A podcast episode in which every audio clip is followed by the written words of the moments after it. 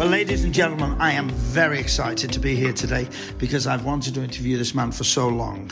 The intro's written down, the rest of it's a journey.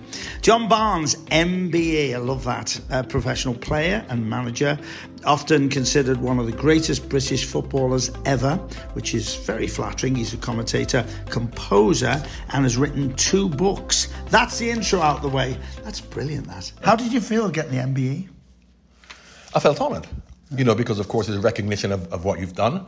Um, and it's not just for football, it's what you've done outside of football. Because, you know, I did a lot of charity work and stuff. And every now and again, you know, people take that for granted. And I'm not saying that I've done any more, much more charity work than anybody else, because there are people who do much more charity work than me who won't get an MBE. And I know it's a bit of a token thing whereby it's nice, but it does make you feel good. Yeah. Um, how long did you keep the secret? Because that's the, the big question I love asking over that it depends who you tell. You have to be very choosy who you tell. So I could tell my wife, obviously my first wife, Susie. My mother came over, so the, and they were only allowed three at the palace. So it was my mother, Susie, my first wife, and and uh, Gemma, my daughter, who's now 29, because of course with four kids at the time, I had to pick and choose. Um, so yeah, no, it was very easy. I didn't tell Charlie or anybody like that. No. It's an amazing thing, though, isn't it? Yeah, and it's so, and it, but it's, I'll tell you the funniest thing about it was you have to go to the protocol meeting. So you go the day before, and you all stand up in Buckingham Palace in this room, and uh, captain or a colonel or somebody comes in and he tells you the protocol as to what you do with the Queen. You don't you don't initiate conversation. She'll initiate conversation. You respond, and of course, because there's a big queue of you, you don't know how long you're going to stay.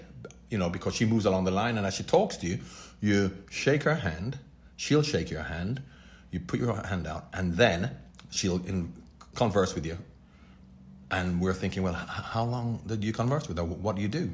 And the colonel just laughed when we said, how long do you stay talking to her? And he laughed and he went, you'll know. because what actually happens is when she's talking to you, she's holding your hand and she's talking to you. When she's finished, she pushes you. I mean, she doesn't push you with two hands on each chest, push you over. But you know, when you shake hands, if somebody wants to firmly push you away to say, now is the time to go. You know, I think she gave me an extra, uh, extra, extra firm push, but um, it was still special. It's an interesting point. You're a footballer, which we'll talk about. Um, you know about all the injuries and the problems with legs and stuff. What about the Queen shaking hands every day of her life? She must have any hassle with her arms. well, she must be very strong. Um, and of course, since since COVID, which wasn't around then, people are thinking about we shouldn't be shaking hands. But then on the hand, she must have sh- sh- shaken. Yeah. But of course, you know, she looks at um, her responsibility to her subjects. Mm-hmm. You know, no matter what people want to say, because people are always talk about the royal family, particularly up where we live. Um, and of course, with the Harry and Meghan thing, talk about the royal family. However, this was an institution which is a hundred, hundreds of years old, and therefore you have to understand what you're going into. Mm. Anybody who goes into to, to, say that I didn't know that's what it was going to be like, you know, they're lying. Yeah. they're lying. So um, they have to have some resolve. They have to have some backbone. Um, to really just conduct themselves in the way they could. I don't think I could. I don't think you could either, Pete, to be honest with you. I think you're right. Here's a piece of useless information. If you don't know, did you know that the Sultan of Brunei, who's the richest man in the world, uh, shakes hands with every single one of his subjects once a year? Wow, I didn't yeah, know one, that. Uh, it takes a few days, but I've been over there and seen it happen. Well, the Sultan of Brunei in the would have been the 50s, would have shaken hands with my dad, because my dad went to Sandhurst. He was an army officer, and he went to Sandhurst with the Sultan of Brunei, obviously not the original one, but one of the Sultans of Brunei. So, uh, and I've been to Brunei, and um, it's a wonderful country, and I suppose with everything they have and how much they adore him, that he would do that. Because, you know, a lot of the monarchs um, worldwide, they either have ones that they adore, ones they don't. In Thailand, for example, they love yeah. the old monarch. Yeah. His son, not so much, you know, so... Uh, depending on the character of the person, we determine how much mm. loyalty they have for you. With you growing up, uh, was your father who went to Sandhurst, was that a, a, benefit for you or against you?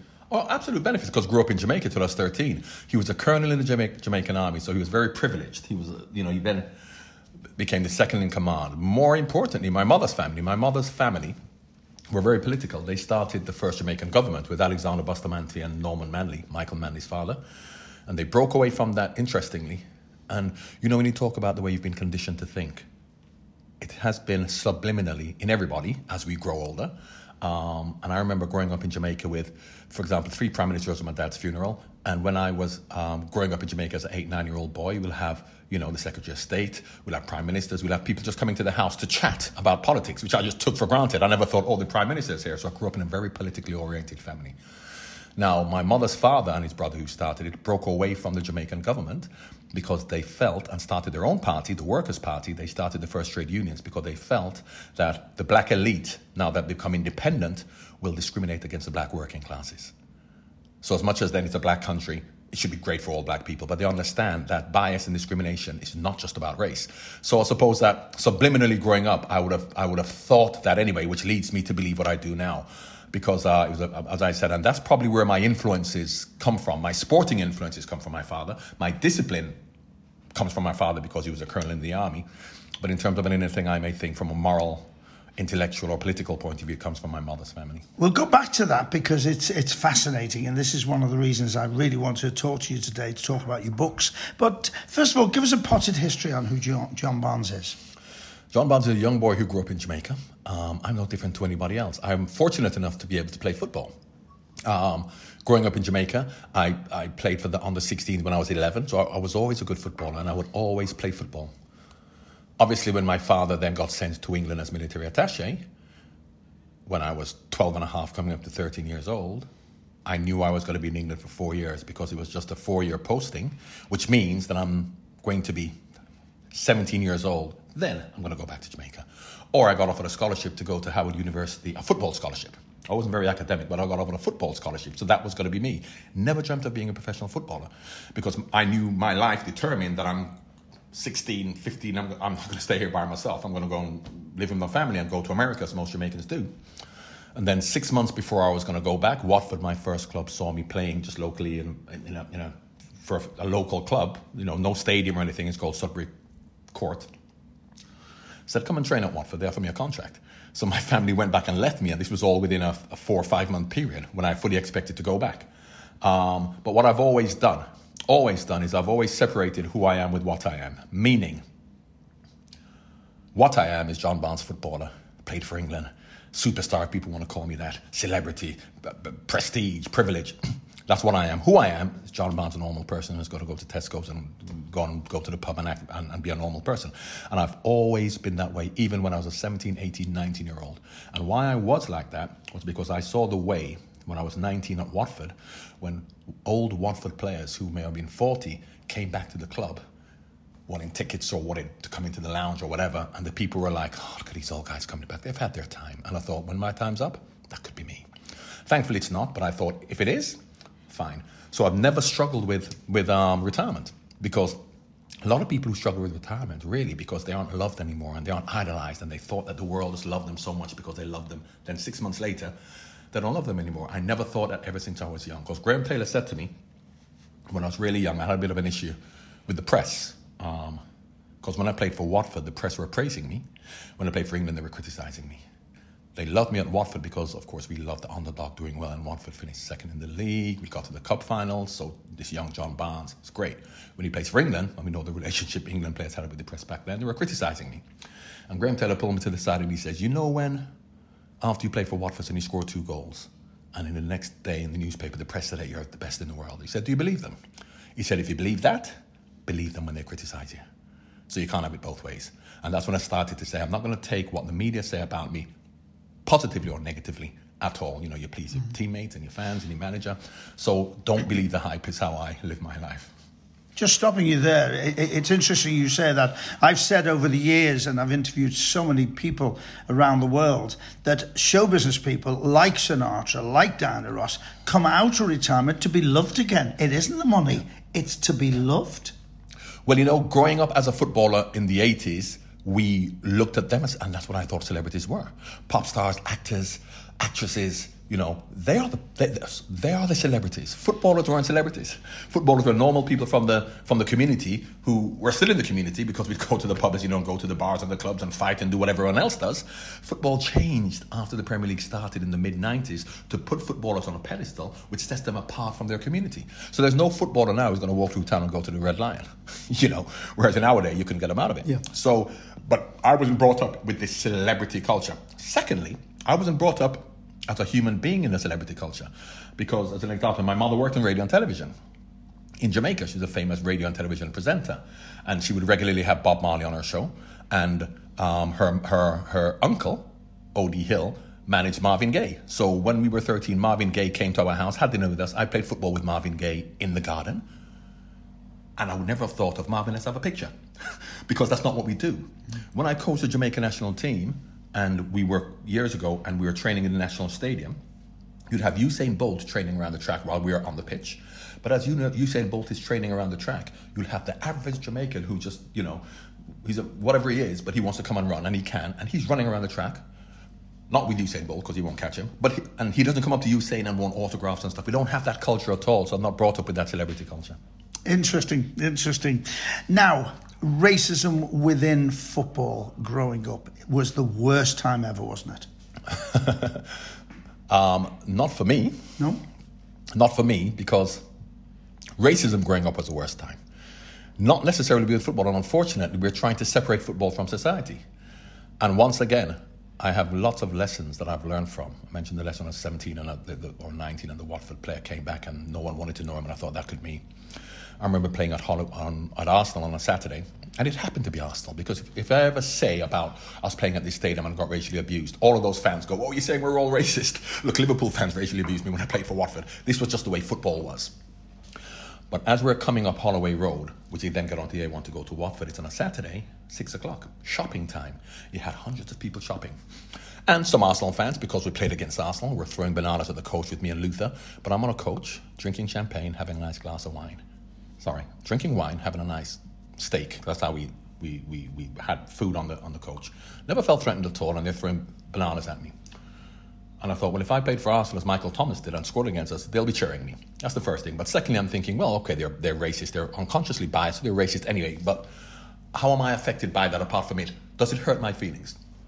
But what I did notice back then was as there, and as I felt, I didn't feel threatened because I'm privileged. I'm a footballer. So I didn't feel threatened. But as I looked into the crowd of hundreds of racist football fans, you have normal people walking up and down doing their shopping you have normal black people doing shopping, and these black people were cowering in corners, scared, running for their lives, hiding, and no one says a word for them. And we're doing the same thing now. What we're doing is saying how terrible it is for footballers. What about how terrible it is in the inner cities? Education, access to social care, jobs, but no one talks about that. They just talk about how terrible it is because a black player is getting racially abused. Yeah. And once again, you have to look at race, class, gender, because you have a lot of privileged black people who are in positions of power but nothing changes for the black community. Now, when you talk about trickle down economics not working, it's been proved not to work, meaning that when people say, let's get rich people at top lots of money and it'll trickle down to us, that has proved not to work in hundreds of years.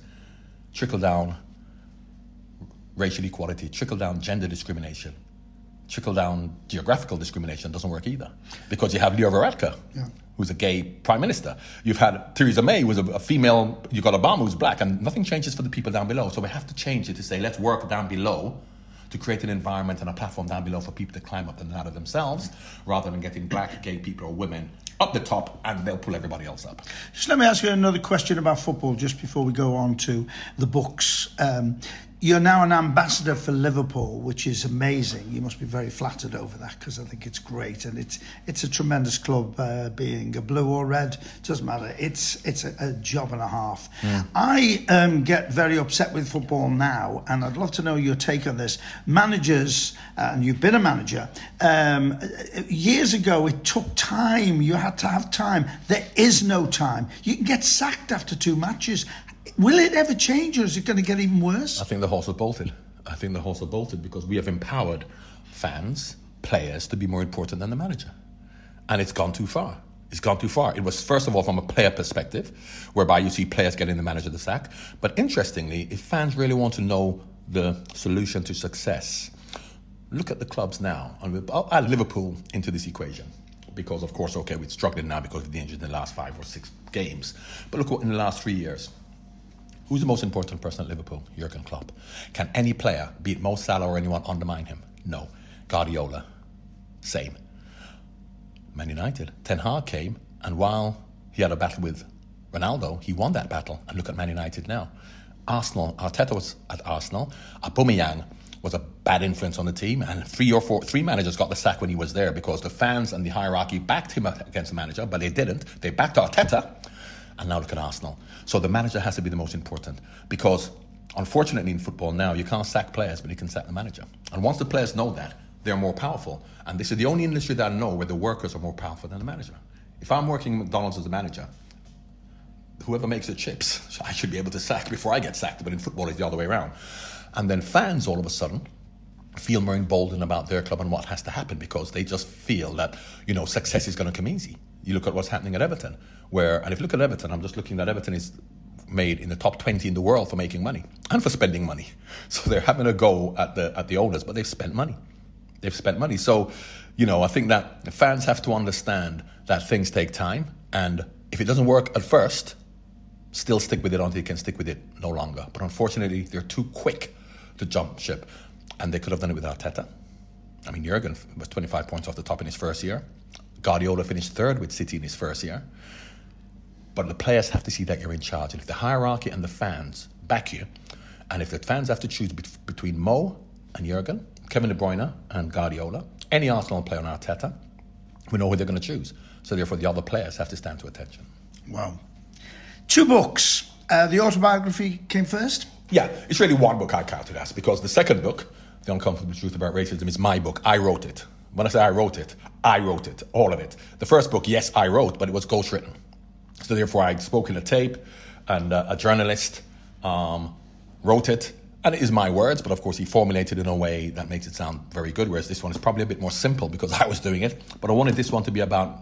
My, I would not have it ghostwritten because, right, I want this book to be accessible to everybody. And if you read a lot of books which are semi intellectual, if you like, it is too complicated for the average person. It's even too complicated for me. I'm not saying that I'm, I'm an intellect at all, but this is a very simple book in plain language that people can understand. Simple as that. Was it hard to construct because there is so much to write about this subject? Well, that's where the that's where the the um, the publishers came in. I wrote. How many words? well, there's I don't know. Well, how many words were, were the ones that you wrote? No, I wrote every word. Oh, know, but how many? How much did they have to cut out? They never cut out. oh, cut really? Anything. Oh, what fabulous. they had to do yeah. was put it in the right order. Right. Because as I write, as I speak, I write like I speak. Right. So if you speak to me, I'll just go off on a tangent for something else. Now, yeah, yeah. books can't be that way. So when I wrote, yeah. it was all jumbled up. So they had to then formulate it into chapters and put different things in. So it's all my words, but it was all just jumbled up because it took me 10 years. I, was, I used to work in South Africa one week every month for, for five years. And I'm on a plane, I'll just be writing. And that's why it took me so long because I'm not a journalist. And as I'm writing, it doesn't really make sense. And in fact, I gave it to my daughter to edit first and before I even sent it to the publishers because it had to have a semblance of understanding. If I just sent it to the orders, to the author, to the um, sorry, the publishers in the way that it was, they would have said, "Hang on a second. They would have done it, but I wanted to send it to them in some kind of legible way, um, which which meant that they didn't have to. When I say change too much, I mean change the orders, not the words at all, but change the orders, change the chapters. That chapter has to go there. We're going to do that, um, and that is why it took a long time because I really wanted to be my words without anybody else's. The book is called uh, John Barnes, The Uncomfortable Truth About Racism. Uh, when the book first came out, you were on every chat show around the world. It was it was crazy. Did you expect that? No, I didn't. But the thing about it, that having been involved in football, which means that you are then involved in media, I understood that what would happen is that they would take certain snippets out of the book, and depending on their agenda, depending on who they were, from GMB to GB News, they will then want to have a, a chat and a narrative about something that I'd said. A little bit like if you read Harry's book, but then you listen to um, the interviews that he's given, sometimes it doesn't correlate because, of course, the, the book has more context and, and, and more nuance rather than a 10 second snippet of him saying, I killed 25 Taliban. So I understood that that would happen, and that disappointed me quite often.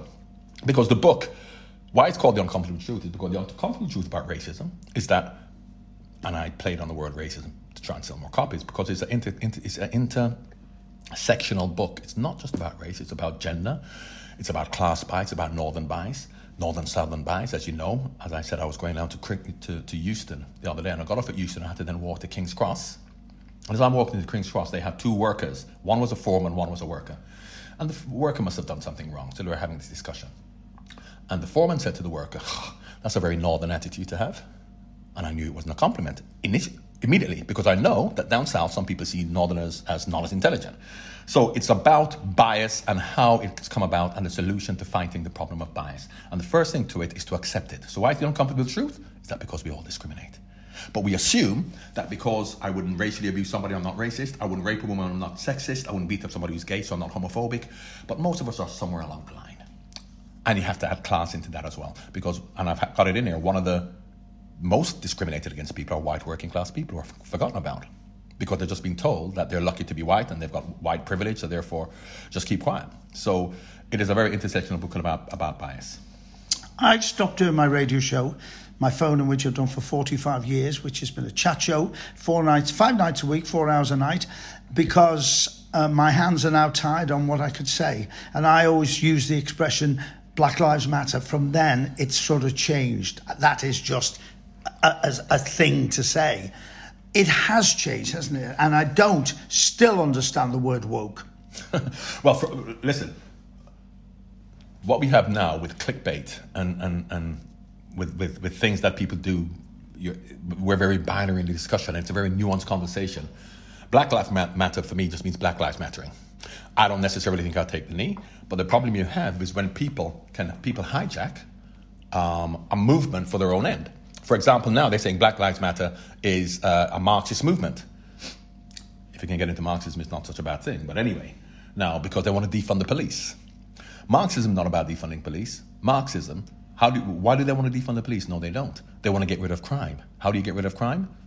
Sort the poverty issue out. So once you get rid of poverty, there's less crime, they need to have less police. But of course, if you then just say they want to get rid of the police, that's not something that I'm, I, I would, I would advocate. So people are just looking at little instances and, and using it for their own good.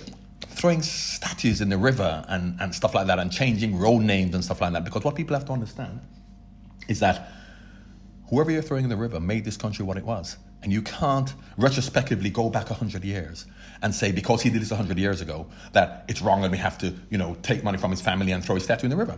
Because truth be told, 100 years ago, 200 years ago, everybody wanted to do it if they had the chance.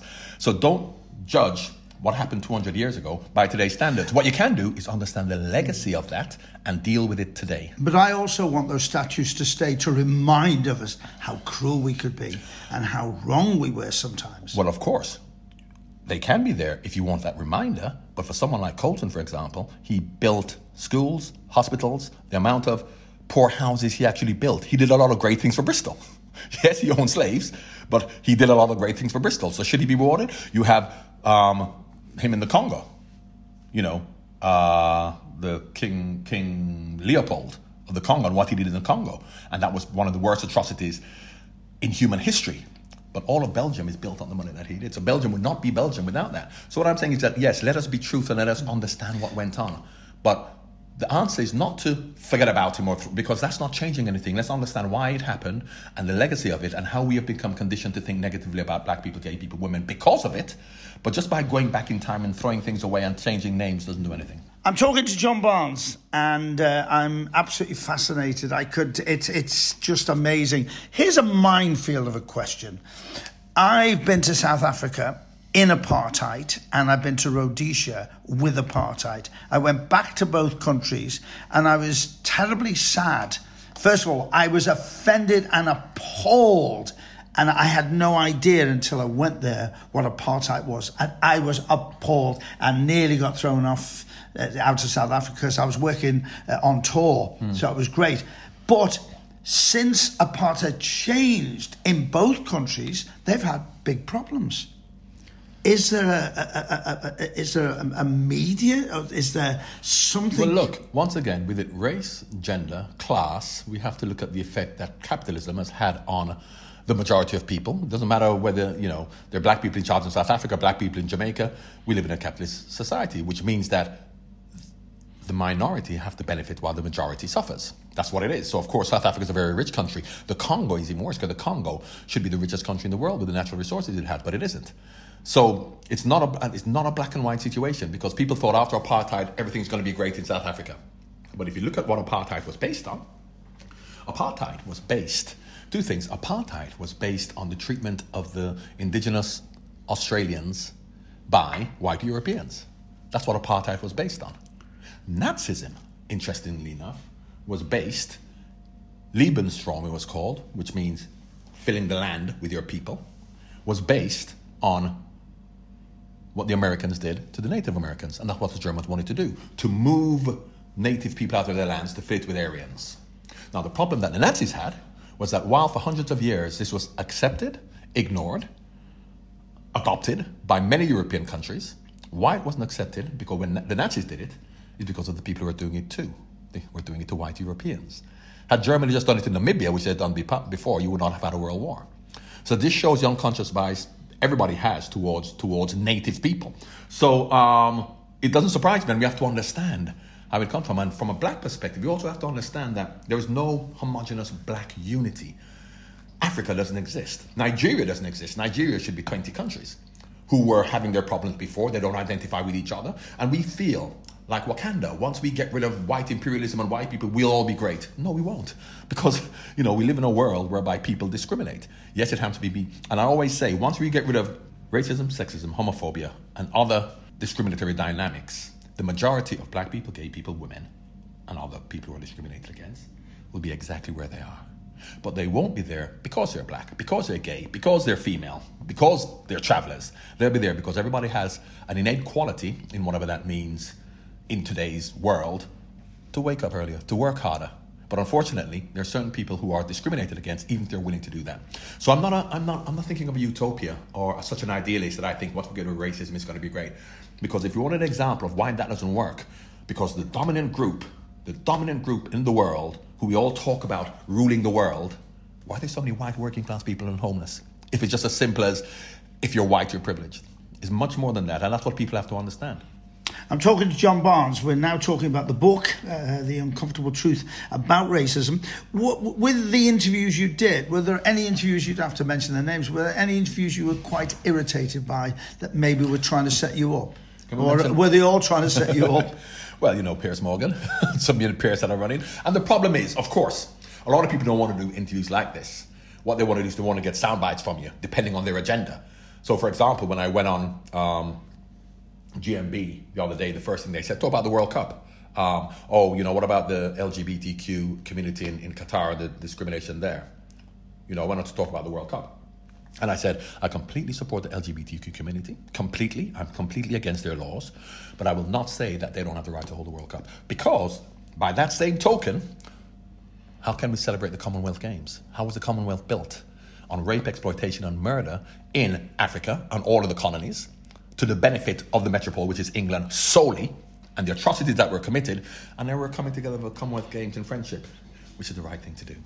So therefore, when we go to the World Cup, let us not, and it was given 10 years ago. So nothing was said until the day of the World Cup, and all of a sudden we're now criticizing. So um, and the Liam Neeson thing as well. And I spoke to Liam Neeson about it. Which I was going to ask you about. Mm. Were you sorry what you said about that, or do you still Not stand by completely? One hundred percent, and I'll tell you why. Because you need context around it. And of course, when I'm on television, you don't get context, but you just say Liam Neeson deserves a medal. He explain medal. what it was about. So Liam Neeson was talking about a film that he made, Revenge. So he's doing the PR for the film Revenge, and the woman said to him, and and if you listen, and even the question shows where he's coming from. The question was Has revenge played a negative part in your life? There's the question. Had it played a negative part in your life? So you know straight away he regrets it. And he says, Yes, it did. And the interesting thing about it is that he started to talk about the troubles in Northern Ireland. Because being from Northern Ireland, and I spoke to Eamonn Holmes about this, who knows him, and he says he would have known a lot of people, not necessarily family members, but maybe who know about the troubles and been involved with. And he thought, if I tell this story about the troubles, I can get myself in trouble. So he then started saying, you know, in Northern Ireland in the 70s, uh, no, I'll tell you another one. And he told the story of his cousin who was raped by a black guy. And he said, after she was raped for a black guy, he said, for one week, I hated black people. He said, I was going around, and of course, he's an actor and he wants to, you know, big up the film and whatever. He says, for one week, I was going around Belfast looking for black people. If I found a black person, I would killed him. I don't know many black people in Belfast in the 70s, so maybe we wouldn't find any, but anyway, it's a story's going on. That's what he said. Then he went on to say, After one week, I was disgusted with myself. I was horrified. I was introspective. I went to the priest to get help. I prayed, and I never thought about it again. But that all went out the window. Because no one said that. All they heard was I wanted to kill a black person. you know. So so how can anyone now, which is understandable, because for women of a certain age, and women, generally speaking, and even some men, if you're walking down a dark alley and there are four black guys with hoodies coming towards you, you'd probably cross the road. You know, if there are four white guys in suits, you probably wouldn't. But because you haven't racially abused them, you're not racist, but you still feel negatively towards them. And everybody feels a way about any group that they've been conditioned to think about. So when all of a sudden people were saying about how terrible it was and he should never work again, they forgot a, it was about has he played a negative part in his life? And B, for one week in his life, and he never thought about it again and he hated himself for it. Now, if anybody has any thoughts, like Greg Clarke with the FA, Greg Clarke was the chairman of the FA, and he wanted to say two things. First of all, he wanted to say how great black players were. He said they've brought so much to the game, they've been wonderful. We're so happy that there's 40% colored players in the game. That's the problem. He never said black, he said colored. Now, instead of them taking what he was saying about how great black colored players were, he said colored, so we got to sack him. Secondly, at his age, and a lot of people's age, and, and you will know this, he started talking about gay players. He said, We would love a gay player to come out. We would support him. We're with him all the way. We would love him to come out. We'll give him all the help he needs because nothing wrong with that. It's not his fault. It's a life choice he's made. Yeah. Now, obviously, it's not a life choice he's made, but of course, he doesn't understand that because he doesn't. It's a bit like the trans issue now, which I don't understand. You know, Nor so do I. So you Nor have to be careful I. what you say. Nor do I. But he was trying to be positive in his support for gay people, yeah. so now they wanted him sacked. So this is why I understand when people say nothing because if you say how you really feel because of the way you've been conditioned to think or use language, because the interesting one is coloured. Now that we're not allowed to stay coloured. I came to England in 1976. I'm black. I came from Jamaica. Everybody in Jamaica is black. Everybody in Africa is black. I come to England, they got all the coloured people here, and I'm thinking, who are they talking about? So, of course, they call black people coloured hair. Mm. All of a sudden, that's changed. You can't call them coloured, call them black. But if you're used to calling them coloured, then you might have the slip of the tongue. And secondly, more important, this is why context is important, because officially, there are coloured people. There are coloured people. Steven Pienaar played for Everton, he's coloured. Benny McCarthy's coloured because in South Africa, who are we to tell them they're wrong? who are we in our superciliousness and our superiority to say you're wrong because you're black or you're mixed race, whatever. They have a group of colored people. If you went to South Africa, you know who, who they identify as colored, which is separate to black and white. So therefore, if Stevie Pienaar's here, you're well within your rights to say he's colored. So, so the whole idea of you can't say colored mm. is wrong. It's, it's interesting you say that because I was going to mention I met a beautiful group of Cape colours because that's what they were called. And that's what I they are. That's their race. Yeah. Now, regardless and, of whether we're going to say yeah. to them, "Oh no, you're you, you know you, you, don't know what you're talking yeah. about because we're superior to you, so we're going to let you not." This has been hundreds of years, and we are no one to tell them what they are. And Brazil was the same. The mixture yeah. of races. Some of the most beautiful people in the world. Because so forget whatever language you use, as long as it's not detrimental, and think of the context in which it's mm. used. But then going back to Qatar, I've had a.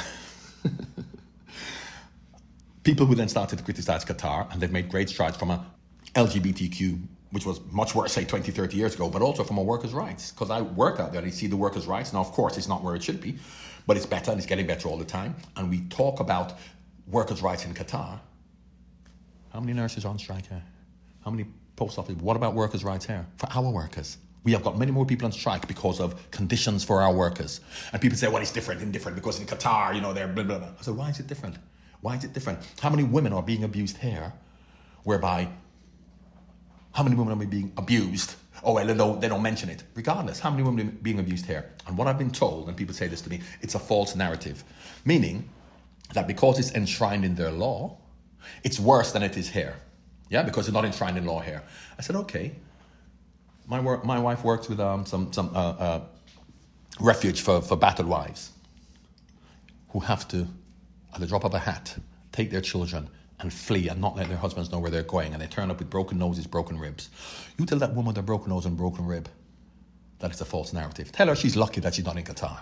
So the whole idea is that because it's not enshrined in law, it's better over here. Workers' rights and workers' conditions here for so many workers are terrible. Why are we pointing the finger at Qatar when we have to take care of what's going on here as well? John, it's been amazing. I could talk to you forever. Two things. One, what do you want people to take from this book? I want people to look at themselves in the mirror.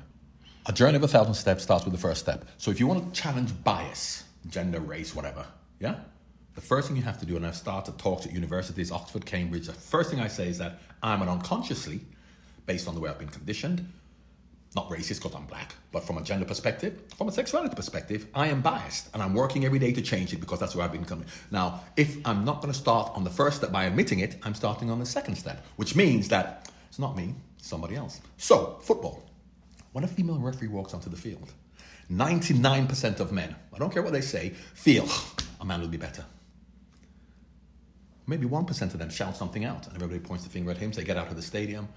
And then we think, that's good, we've got rid of him, everything is okay. But those other 99 feel the same way. And what we're doing now is we're teaching people how not to get caught by the language we use. But it's not about teaching people how not to get caught, it's about teaching people to change their perception and the perspectives of other people. And unless we can have an open and honest conversation, not like Liam Neeson tried to do, or like Greg Clarke tried to do, and look what happens. So therefore, I don't blame people for keeping their mouth shut. And you would have been growing up in, a, in, a, in an institution whereby you know a lot of people would have been homophobic, oh. and they still are, but they've not said anything, they've not been caught, and have they really changed? That's the thing that bothers me about anything to do with racism, homophobia, anything, gender, whatever, is you can say about the police uh, and they need to change, but if they are institutionalized within, it's a big step to change. Well, they are institutionalized before they go into the police. You don't go into the police and then become Yeah, racist. yeah. You go into the police and you have Ah, racist yes. tendencies because most of society does. Because as a policeman, what is your job? As a policeman, your job is to say who do you think is guilty, who do you think is innocent. Now, before you're in the police and you're walking down the road and you think that black guy looks guilty, but I'm not a policeman, I don't have to do anything about it. But you still think he's guilty. As a policeman, you have to act on it. So when you act on it, people say the police are racist. No, most people think if you look at it, and they've done studies, you look at it in a lineup, who do you think is guilty? People say the black guy. So football, police, politics. Sounds to me like it's society. Absolutely. You know, and until we challenge it holistically in society, what we'll do is look at every individual aspect of society and say, let's deal with it with the football. Everything else is okay, but then all of a sudden, oh, the police as well. Oh, all of a sudden, um, um, Fortune 500 companies. We have to tackle it holistically and get rid of. And what we have to do is stop promoting brilliant black people, women, gay people in positions of power and go, things have changed. Look who we've got. We've got a gay prime minister, we've got a black president, we've got a female prime minister, so things are changing. Until we change it down below for the average person to be seen as equal. And then you'll have many more black people, women, gay people getting into those positions. Nothing will change. All you do is create more elite and, and, and, and privileged black people, gay people, females, but nothing will change down below. Football, finish off. Where's it going? And do you fear for it? I don't fear for football. No, because football is such a wonderful phenomenon that there will always be people who are going to put their money in football. Um, I think that it should be regulated because, of course, we talk about how unfair it is. And of course, we've just seen today in Deloitte that there are 20 of the English clubs who are in the top, sorry, 10, 11 who are in the top 20 richest clubs in the world. Two of the clubs who are in the relegation uh, position. So are you being rewarded for not doing well? Because that's the way football is in England. We complained about it when it was in Italy, when it wasn't regulated and all the best players were going to Italy. Maradona, Platini to get paid. Now they're coming here, but we think it's okay. And of course, the fans then feel that they have um, a right to talk about or to be involved with the running of their club. Clubs are private institutions. In the old days, as you can see, Pete, I've lost a bit of weight, but in the old days, I went to McDonald's every day. I've kept McDonald's afloat in Birkenhead. That doesn't give me a right to go into McDonald's office and say, this is what I want. But football fans feel that it's our club. Owners have paid two billion pounds or billion pounds for the club. This is what you have wanted. And you can't have it both ways. You can't have a businessman coming to your club and then telling him what to do as much as you know you support them. So what do you want? Do you want the club to be either locally owned or to be more involved with the fans? You're not going to get a multimillionaire from anywhere who's going to do that. That's how you become a multimillionaire. So fans have to decide what they want. But I empathize with them because if that's what you want for your club, then all of a sudden other people who are much more powerful from China, Saudi Arabia, Qatar buys another club, they're going to be stronger than you. And are you willing to put up with that? No. You then say, well, let's hope that some Russian oligarch or someone from Qatar buys our club so we can be stronger than everybody else. So we have to decide. But I think if football was regulated, we'd have a much fairer system. John Barnes, MB, thank you very much. Thank you. And if you enjoyed that, we've got some great podcasts. Why not just subscribe? It's free.